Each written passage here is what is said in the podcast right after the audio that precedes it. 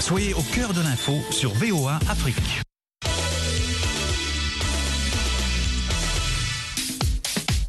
Bonsoir à toutes, bonsoir à tous. Dans Sporama, ce soir du football, les éliminatoires pour la CAN deux mille vingt-trois en Côte d'Ivoire et le sans-faute pour le champion en titre, le Sénégal. Deux victoires en deux matchs, tout comme le Burkina Faso, le Mali et l'Algérie. Éliminatoire déjà compliqué en revanche pour la R D C, le Bénin et le Togo qui a essuyé chacun deux défaites. Nous parlerons de ces sujets bien notamment grâce à nos consultants en direct de Libreville au Gabon, Jules Valentin Ngué. Bonsoir Jules. Bonsoir Élisée. Bonsoir à tous.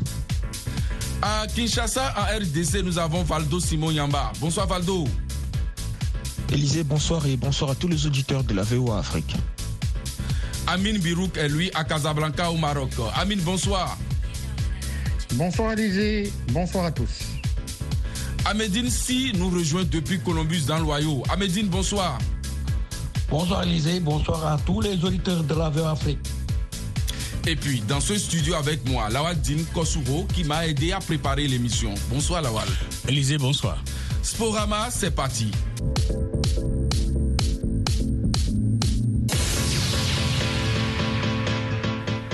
La suite des éliminatoires de la CAN deux mille vingt-trois en Côte d'Ivoire est entrée en liste victorieuse du Maroc à domicile devant l'Afrique du Sud, score deux buts à un dans un match difficile. Le sélectionneur Faïda Ali Lodic s'y attendait face à une belle équipe sud-africaine. Il faut féliciter le joueur. C'était un match pas facile parce que on savait que l'équipe d'Afrique du Sud, c'est une belle équipe.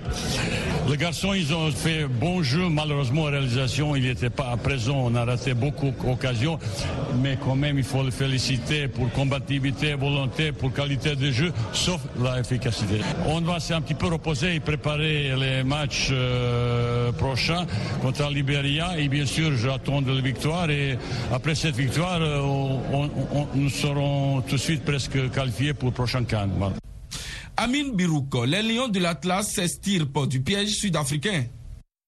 Les Marocains se sont bien extirpés d'un piège et surtout, ils ont montré qu'ils avaient de la ressource, du caractère. Lors d'une confrontation face au Bafana-Bafana, où ils ont été pris de court dès la huitième minute par un but de Foster. Il est vrai que l'organisation défensive de l'équipe marocaine n'était pas au point, mais l'équipe du Maroc a eu le mérite de ne jamais baisser les bras. Elle s'est créée énormément d'occasions, pêchant par manque d'efficacité, à tel point que les Lions de l'Atlas auraient pu mener par trois quatre buts d'avance en première mi-temps vu le nombre d'occasions manquées.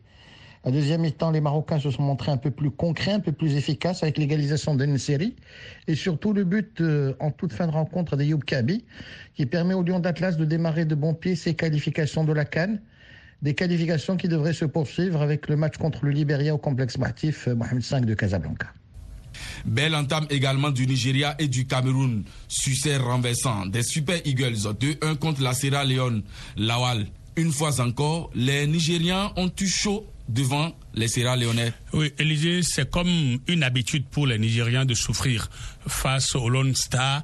Et, et ils l'ont également fait, mais ils ont pour la première fois réussi à renverser la tendance, ce qui est déjà rappel de la euh, dernière éliminatoire. Oui, ce qui est déjà un, un, un acquis pour, pour les Nigériens, parce qu'on craignait que ce match soit un match assez difficile pour les Super Eagles. Ça l'a été vraiment.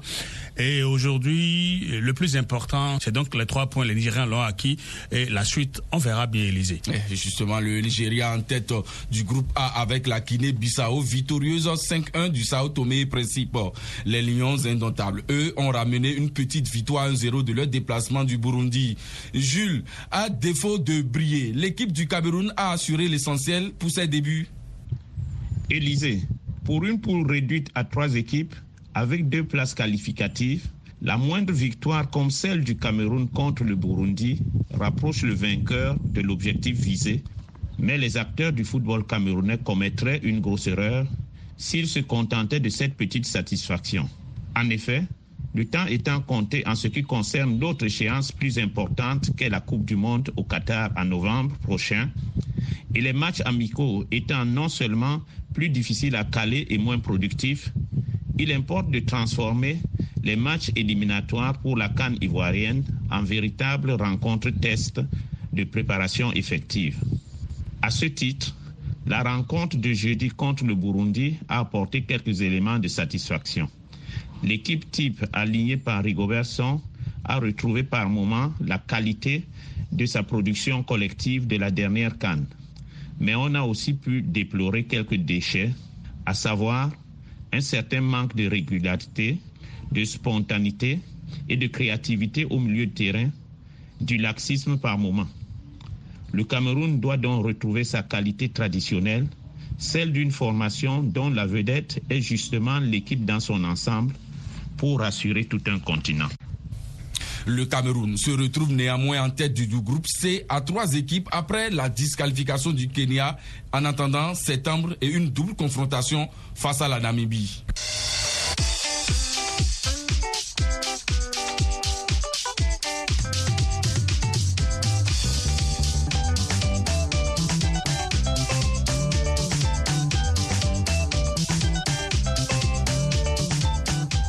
D'autres sélections ont déjà disputé deux rencontres et l'Algérie, solidement installée en tête du groupe F après son nouveau succès deux zéro, cette fois-ci en Tanzanie. Plein de points également pour le Mali et le Burkina Faso, six chacun, après leurs victoires respectives, trois un au Soudan du Sud et en Eswatini. Le Sénégal aussi a assuré dans son groupe L deux victoires également. Après le Bénin, les Lions de la Teranga ont battu in extremis le Rwanda un zéro, but de Sadio Mané sur penalty. Quatrième but en deux matchs pour la star de Liverpool, qui reconnaît après le match que les Rwandais ont été très difficiles à battre. Ça a été un match difficile, c'était pas évident. On avait en face de nous une équipe euh, très très compacte défensivement et une équipe euh, agressive. C'est pourquoi il n'y a plus de petites équipes. Mais bon, on a poussé jusqu'à la fin, on a, on a marqué le but. Je pense que dans l'ensemble, on a fait ce qu'il fallait. Et ce genre de match, il faut s'attendre et c'est ce qui nous est arrivé aujourd'hui. Mais au final, on a gagné. Je pense que c'est l'essentiel. Après, moi, j'ai, j'ai fait ce qu'il faut pour, pour, pour l'équipe. Ahmedine, le plus important, c'était la victoire. Tout à fait, Élysée, le Rwanda classé à la cent trente-sixième place sur le classement FIFA. Euh, une victoire acquise grâce à un penalty en transformé au bout du temps additionnel par Sadio Mané. Comme vous l'avez dit euh, tantôt, le plus important, c'était la victoire. Et le Sénégal l'a eu face à une courageuse formation rwandaise qui a créé d'énormes problèmes au niveau champion d'Afrique grâce à un bloc bas. Avec deux victoires, en notant de sortie, le Sénégal, tenant du titre, poursuit sa route victorieuse dans les qualifications de la Coupe d'Afrique deux mille vingt-trois en réalisant un parcours sans faute. Élysée. Le Sénégal, avec six points, est seul en tête du groupe, deux de plus que le Mozambique qui est allé surprendre le Bénin un zéro à Cotonou. Les écureuils n'y arrivent toujours pas, décidément collés dans le starting block. Deuxième match, deuxième défaite et pour Mickaël Poté, ce qui faisait la force du Bénin n'y est plus. La force d'une équipe, la solidarité qu'on attend, qu'on a besoin, qui a été notre force fut un temps, n'est plus celle qui était avant. Mozambicaine qui n'a pas été spécialement supérieure ou extrêmement euh, au-dessus de nous, mais qui a été disciplinée. Avec ou sans ballon, qui est venu, qui avait un plan de jeu, qui a respecté ce plan de jeu-là. Nous, on nous a donné un plan de jeu qu'on a eu du mal un petit peu à mettre en place, mais on a eu des bons moments, on a essayé un petit peu. Après, voilà, on a manqué un petit peu de personnalité. Lawal, le Bénin à l'arrêt dans ses éliminatoires. Oui, Élisée, il faut véritablement que ça se passe ainsi pour les Béninois, pour qu'ils sachent euh, qu'il faut réformer de fond ou dans le fond, le, le, le, le foot du, du pays, le championnat euh, n'est pas professionnel. Il n'y a aucun et, centre et, de formation. Aucun centre de formation. Et puis, tout ce qui se passe, on, on colmate les brèches juste et puis on, on, on a l'impression qu'on est dans le vrai. Et quand on se rappelle un peu euh, la prestation de l'équipe euh, dans le tournoi qu'ils ont fait à, à Antalya. À Antalya Cup, euh, les gens croient déjà que c'était déjà terminé. Mais dans le fond, il y a encore du boulot à faire. Il ce qui pas... est surprenant, Lawal, en cinq ans, le gouvernement a construit près d'une vingtaine de stades pour le championnat, mais aucun centre de formation. C'est bien triste, Élisée, et c'est ça les résultats. Et quand on, on, on regarde un peu la prestation des, des équipes de catégorie inférieure, on se dit pourquoi est-ce qu'on n'investit pas dans ces équipes-là. On a vu dans ce pays les juniors aller au Nigeria, euh, au Niger, pardon, sans délégation et sans rien. Ils ont pu se sortir du groupe, ils ont pu euh, se qualifier pour, pour, pour, pour la CAN. Mais les seniors, on met les moyens, mais ça, ça ne suit pas. Et un, un bon technicien, on doit pouvoir demander à chacun d'eux là de démissionner, de partir de, de la tête de l'équipe. Le ministère Et en, en premier, la fédération doit pouvoir prendre ses responsabilités et tout le reste, et que on, on change les choses à, à ce niveau-là, Élisée. Et voilà qui est clair. La R D C aussi mal engagée que le Bénin dans le groupe I, battu une fois encore et cette fois au Soudan, deux buts à un. Alors, Valdo, l'opération Raja a échoué pour les Léopards qui sont désormais sans sélectionneur. Échec total pour les Léopards de la R D C qui ont été incapables de se racheter au Soudan en match de la deuxième journée des éliminatoires de la CAN deux mille vingt-trois, avec comme conséquence les départs des Coupeurs à la tête de cette sélection, déjà en sursis après l'échec au barrage qualificatif à la Coupe du Monde deux mille vingt-deux face au Maroc. L'Argentin a tenté un réaménagement au sein de son effectif. Malheureusement, rien n'a marché. La défaite face au Soudan, ça n'est de trop. La Fédération congolaise appelée à prendre toutes les dispositions pour son remplacement. Mais est-il que Cooper n'est pas le seul mal qui ronge le football congolais? Pour certaines personnes, l'Argentin s'est retrouvé à un moment critique du football congolais dont les systèmes vétustes est loin de résoudre de vrais problèmes, d'où les réformes des textes et la tenue imminente des élections afin que le renouveau s'installe, avec comme option de tenter un miracle avec ces Léopards, puisque il est évident que ces deux défaites pèsent lourdement contre une possibilité de qualification à la CAN deux mille vingt-trois. Les Congolais, derniers de leur groupe dominé par la Mauritanie et le Gabon qui comptent quatre points chacun. Une autre contre-performance, celle de l'Égypte devant l'Éthiopie qui l'a étouffée dans un match délocalisé au Malawi. Score deux buts à zéro. Une affiche qui semblait déséquilibrée entre une nation habituée au sommet et une autre plus modeste. Amine, on voyait déjà la faiblesse d'une équipe égyptienne lors de son premier match. Donc euh, le mal endémique du football égyptien, c'est qu'à part Mohamed Salah, il n'y a rien derrière en termes de talent. Salah, c'est un peu l'arbre qui cache la forêt. Et on l'a vu lors des euh, compétitions africaines des clubs. On a eu la perversion du Zamalek éliminé en phase de groupe. On a une équipe, elle est très poussive, qui est arrivée en finale avec euh, beaucoup de baraka et euh, quelques coups de pouce de la part des arbitres. Confère le match contre le Raja de Casablanca, où le pénalty sifflé au match aller au Caire était euh, injustifié, inexplicable. Aujourd'hui, il y a des tares dans le football égyptien. Il manque un, des attaquants de, de grande qualité. On n'a pas les héritiers de Milo, de Hossam Hassan, euh, de Ahmed Meteib, de Amr Zaki. On n'a pas des playmakers de la qualité d'Aboutrika. Et euh, cela se reflète sur l'équipe nationale. Une équipe nationale qui est certes arrivée en finale de la CAN, mais grâce à un gros travail tactique de la part de Carlos Queiroz qui n'est plus dans les parages. Aujourd'hui, avec le nouvel entraîneur, l'Égypte euh, a subi le contre, je dirais le contrepoint de, de ses tares, de ses lacunes. Et on l'a vu lors du match contre la Guinée où il y a eu un zeste de chance et donc une victoire à l'arraché. Et contre l'Éthiopie, l'équipe d'Égypte était ridicule.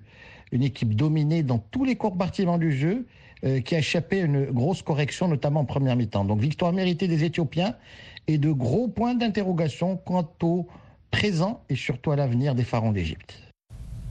Dans l'autre match du groupe D, la Guinée a battu un zéro le Malawi et compte le même nombre de points que l'Éthiopie et l'Égypte.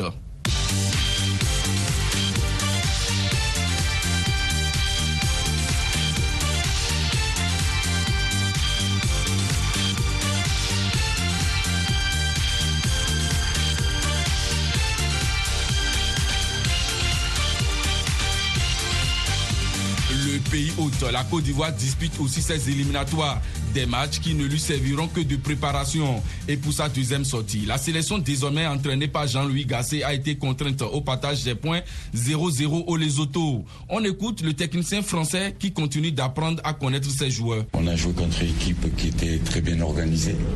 On a toujours tenté jusqu'à la dernière minute. Mais malheureusement, on a manqué de puissance et d'efficacité. Dans les deux matchs, j'ai vu tout l'effectif, tous les joueurs qui étaient disponibles. Beaucoup de joueurs majeurs étaient absents à ce stage. Mais là, je me fais une idée sur l'effectif qui est en place. Donc, on a manqué de présence, on a bien préparé le jeu, on est passé par les côtés, on a centré. On savait qu'on allait jouer contre une défense qui allait jouer peut-être à cinq, mais on a manqué de, de force devant le but et d'efficacité.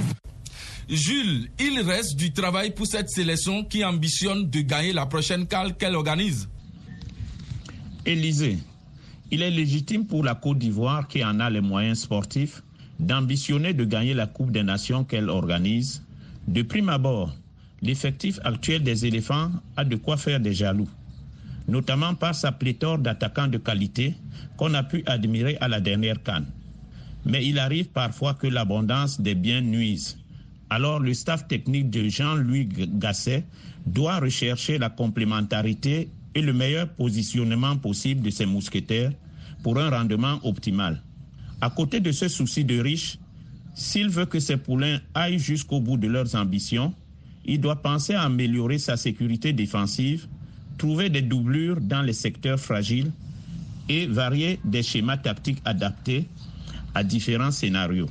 Car l'histoire de la CAN nous montre à suffisance que, même pour une bonne équipe, il ne suffit pas d'abriter la compétition pour la gagner. En trente-trois éditions, le pays organisateur l'a perdu vingt-deux fois, et pas souvent n'importe quel pays. Le Cameroun deux fois, comme l'Égypte d'Ali Abou Grecia et de Salah, le Nigeria de Kocha, le Maroc d'Aziz Bouderbala et de Badou Zaki, la Côte d'Ivoire de Youssouf Fofana, sont tous passés à la trappe. Alors de grâce, ne mettons pas la charrue avant les bœufs. Outre la sélection, le pays s'efforce aussi d'être prêt au niveau des infrastructures. Avec trois des six stades pratiquement prêts, le comité d'organisation a scellé les travaux pour une livraison à bonne date. En témoigne le match de la première journée de ces éliminatoires contre la Zambie, disputé à Yamoussoukro et Amine. Les stades sont en phase d'achèvement pour la plupart. C'est rassurant. Que la Côte d'Ivoire Euh, s'est montrée suffisamment prévoyante et a mis les bouchées doubles en termes euh, d'infrastructures pour éviter un scénario à la camerounaise. Rappelez-vous euh, de la décision d'octroyer au Cameroun l'organisation de la CAN deux mille dix-neuf et ce qui s'en est suivi en termes de bras de fer avec la C A F, au point où le Cameroun n'était pas prêt, euh, ses infrastructures, ses stades en particulier, n'avaient pas assez avancé dans les travaux pour pouvoir abriter la, la CAN deux mille dix-neuf. Il s'en est fallu donc d'un, d'un repêchage pour que le pays des Lions indomptables puisse l'organiser en deux mille vingt-deux. La Côte d'Ivoire a déjà livré trois stades et elle continue à avancer au pas de charge pour pouvoir être digne de la CAN deux mille vingt-trois. Maintenant, il va falloir juste se rendre compte d'une évidence, c'est que la programmation de la CAN en juin-juillet deux mille vingt-trois, ça tombe pile poil avec la saison des pluies en Côte d'Ivoire. Est-ce qu'il ne faudrait pas décaler cette édition de nouveau et l'amener vers l'hiver deux mille vingt-quatre, janvier-février? Ça serait peut-être la solution la plus judicieuse étant donné les conditions atmosphériques et pour éviter que ces bijoux qui sont en train de, de naître, ces stades, ne soient suffisamment endommagés, notamment leur aire de jeu. Malgré quelques retards sur cet chantier, le président du comité d'organisation assure que tout sera prêt six mois avant la compétition, malgré le retard remarquable du stade Félix Oufoué Boaï. Valdo, c'est des situations qui amènent la dégradation des pelouses durant le tournoi. Et on l'a remarqué au Cameroun. Les spectacles étaient désolants au Cameroun, hein, avec ces champs de patates qui n'avaient pas facilité la bonne circulation de la balle, causant au passage du tort à ces joueurs qui ont l'habitude de jouer sur des terrains de qualité naturelle soit-il. Élysée, il est évident qu'en Afrique, la prise en charge de la pelouse naturelle reste un véritable casse-tête. Le continent est quand même en train de relever un véritable défi en termes d'infrastructures, mais la faiblesse reste la prise en charge des aires de jeu. La Côte d'Ivoire qui veut offrir au continent une phase finale de Coupe d'Afrique des Nations digne de ses noms en termes d'infrastructures, comme ils l'ont laissé entendre au secrétaire général de la C A F, Véron Moussengo, qui était en visite au pays des éléphants, doit s'appliquer et surtout ne pas se retrouver sous pression faute de temps. Il y a donc de quoi tirer des leçons sur ce qui n'a pas été au Cameroun pour mieux faire quand on sait que la qualité de l'air de jeu a une grande influence sur le contrôle de la balle, d'où il faut vraiment s'y pencher sans relâche afin que le beau jeu prime. Pour rappel, cette trente-quatrième Coupe d'Afrique des Nations se jouera sur six stades du vingt-trois juin au vingt-trois juillet deux mille vingt-trois.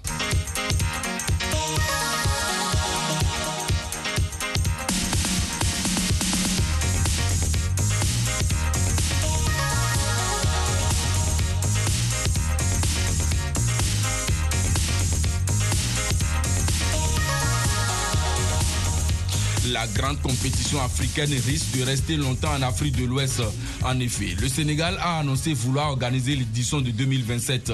Le pays sera en concurrence avec le Burkina Faso, le Maroc, la Tanzanie, la Zambie et la candidature conjointe de Botswana-Namibie. Alors, Ahmedine Si, le champion d'Afrique, a-t-il les moyens de ses ambitions quand on sait que la Coupe d'Afrique des Nations, c'est désormais vingt-quatre équipes et qu'au minimum, il faut six stades?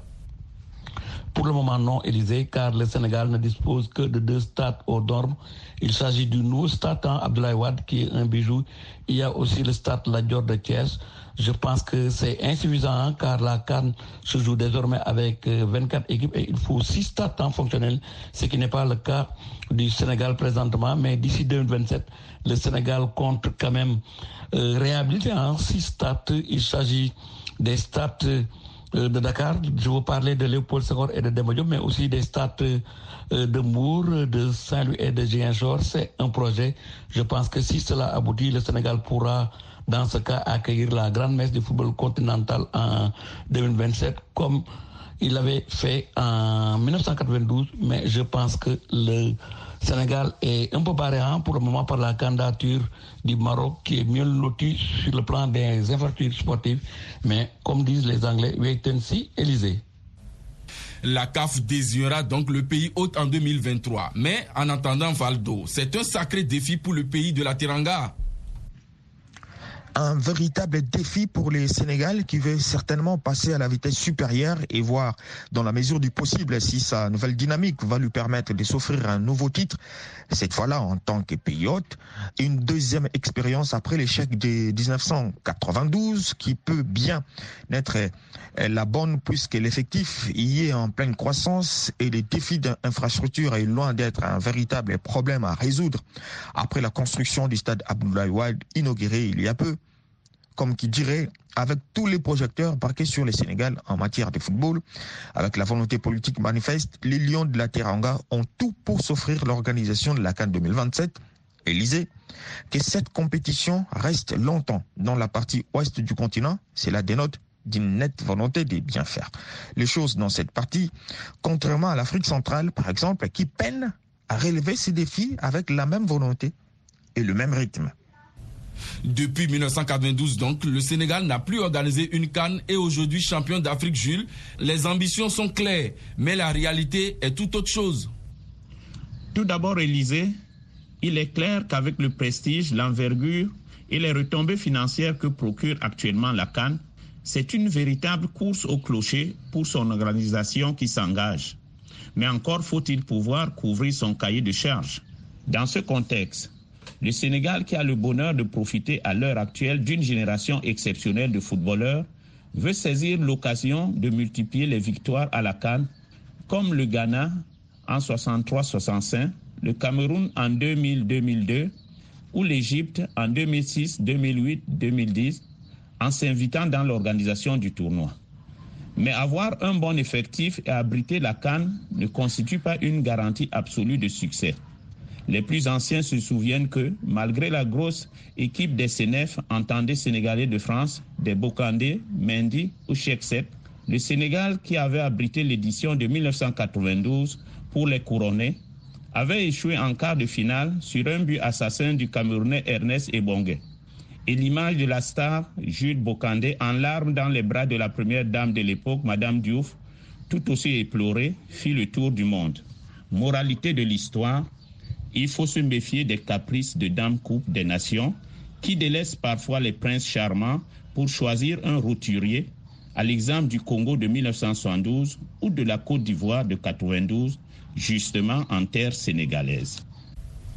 Voilà qui est clair. Lawal, n'est-il pas préférable pour le Sénégal de co-organiser la prochaine CAN deux mille vingt-cinq avec la Guinée, qui est vraiment en retard dans la construction des infrastructures?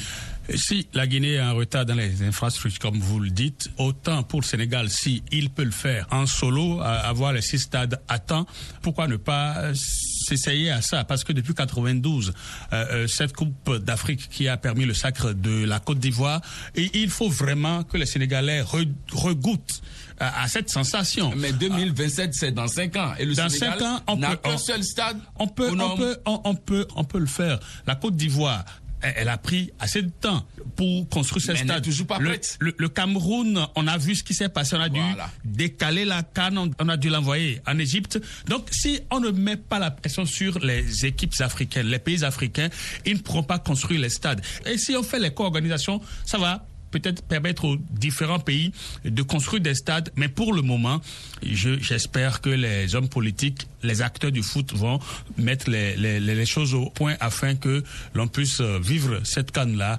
en terre sénégalaise d'Élysée. Merci Lawal. Élysée, c'est moi.